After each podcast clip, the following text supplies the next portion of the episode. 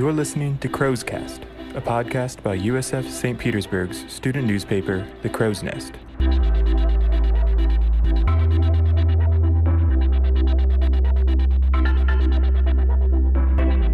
This week, we'll be discussing pop culture.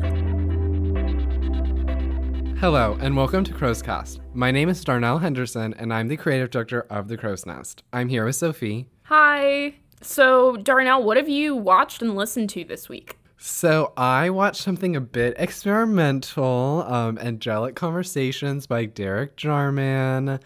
Um, I did not understand what was happening the entire time, and um, you couldn't really see anything because the camera was shaking so badly. But um, there was some Shakespearean sonnets throughout, which were pretty cool. And then I was watching Will and Grace, but Britney Spears was starring on the episode, and her name was guess Amber Louise. It was perfect. I loved it. And what I've been listening to is none other than the classic August by Taylor Swift. A true jam at 2 minutes and 30 seconds. It has to be full volume because she just brings energy and presence. And also Wolf Girl by Machine Girl, um, kind of industrial pop um, and a bit intense, but um, nonetheless exciting. Sophie, what about you?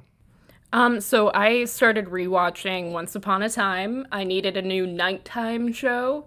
So um, I started that over again, and it reminded me how bad the showrunners are at remembering what the first three seasons of their show were. And you would think when you write a show that you watch it or remember that, like, oh, I've introduced this character already, but they just don't.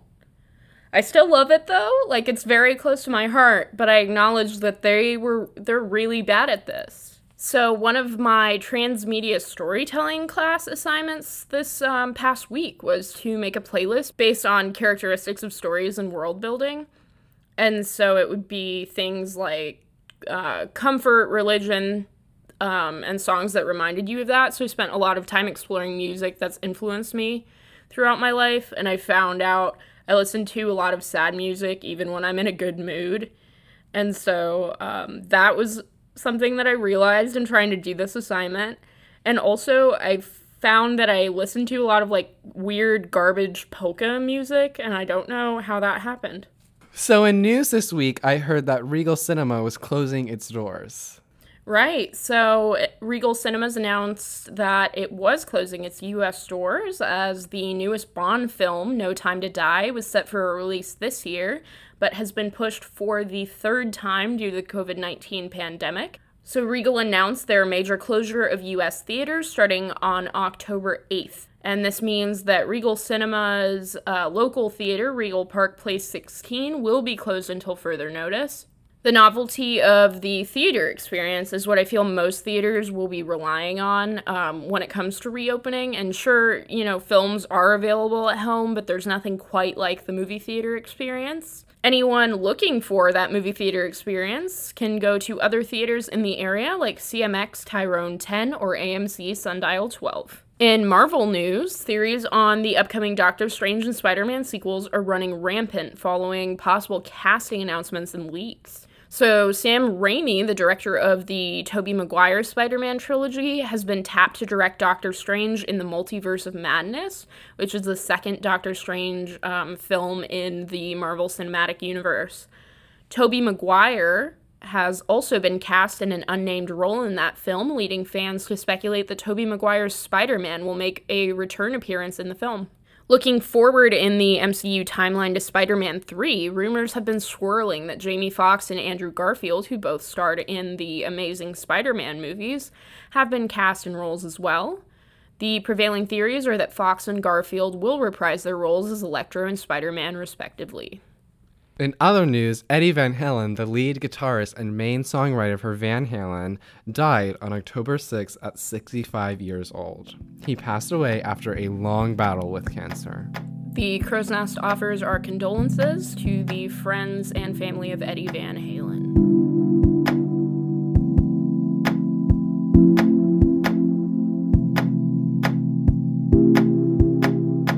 Now we transition into our lightning round portion of the podcast. Right. So Halloween is around the corner, and of course, that comes with a lot of holiday fun. So, Darnell, what's your favorite movie to kick off Halloween and October? So, I am not a huge fan of Halloween. Um, so I, you know, I don't really have a movie. That's so honest, though. I don't have a movie. I really do not have a movie. And I know I should have thought of one, but I don't watch a movie. I don't like Halloween. I also notoriously hate Halloween, but I at least have a movie because I do like the feelings. I just am a fan of rules. And so I don't feel comfortable going out on Halloween. Yeah.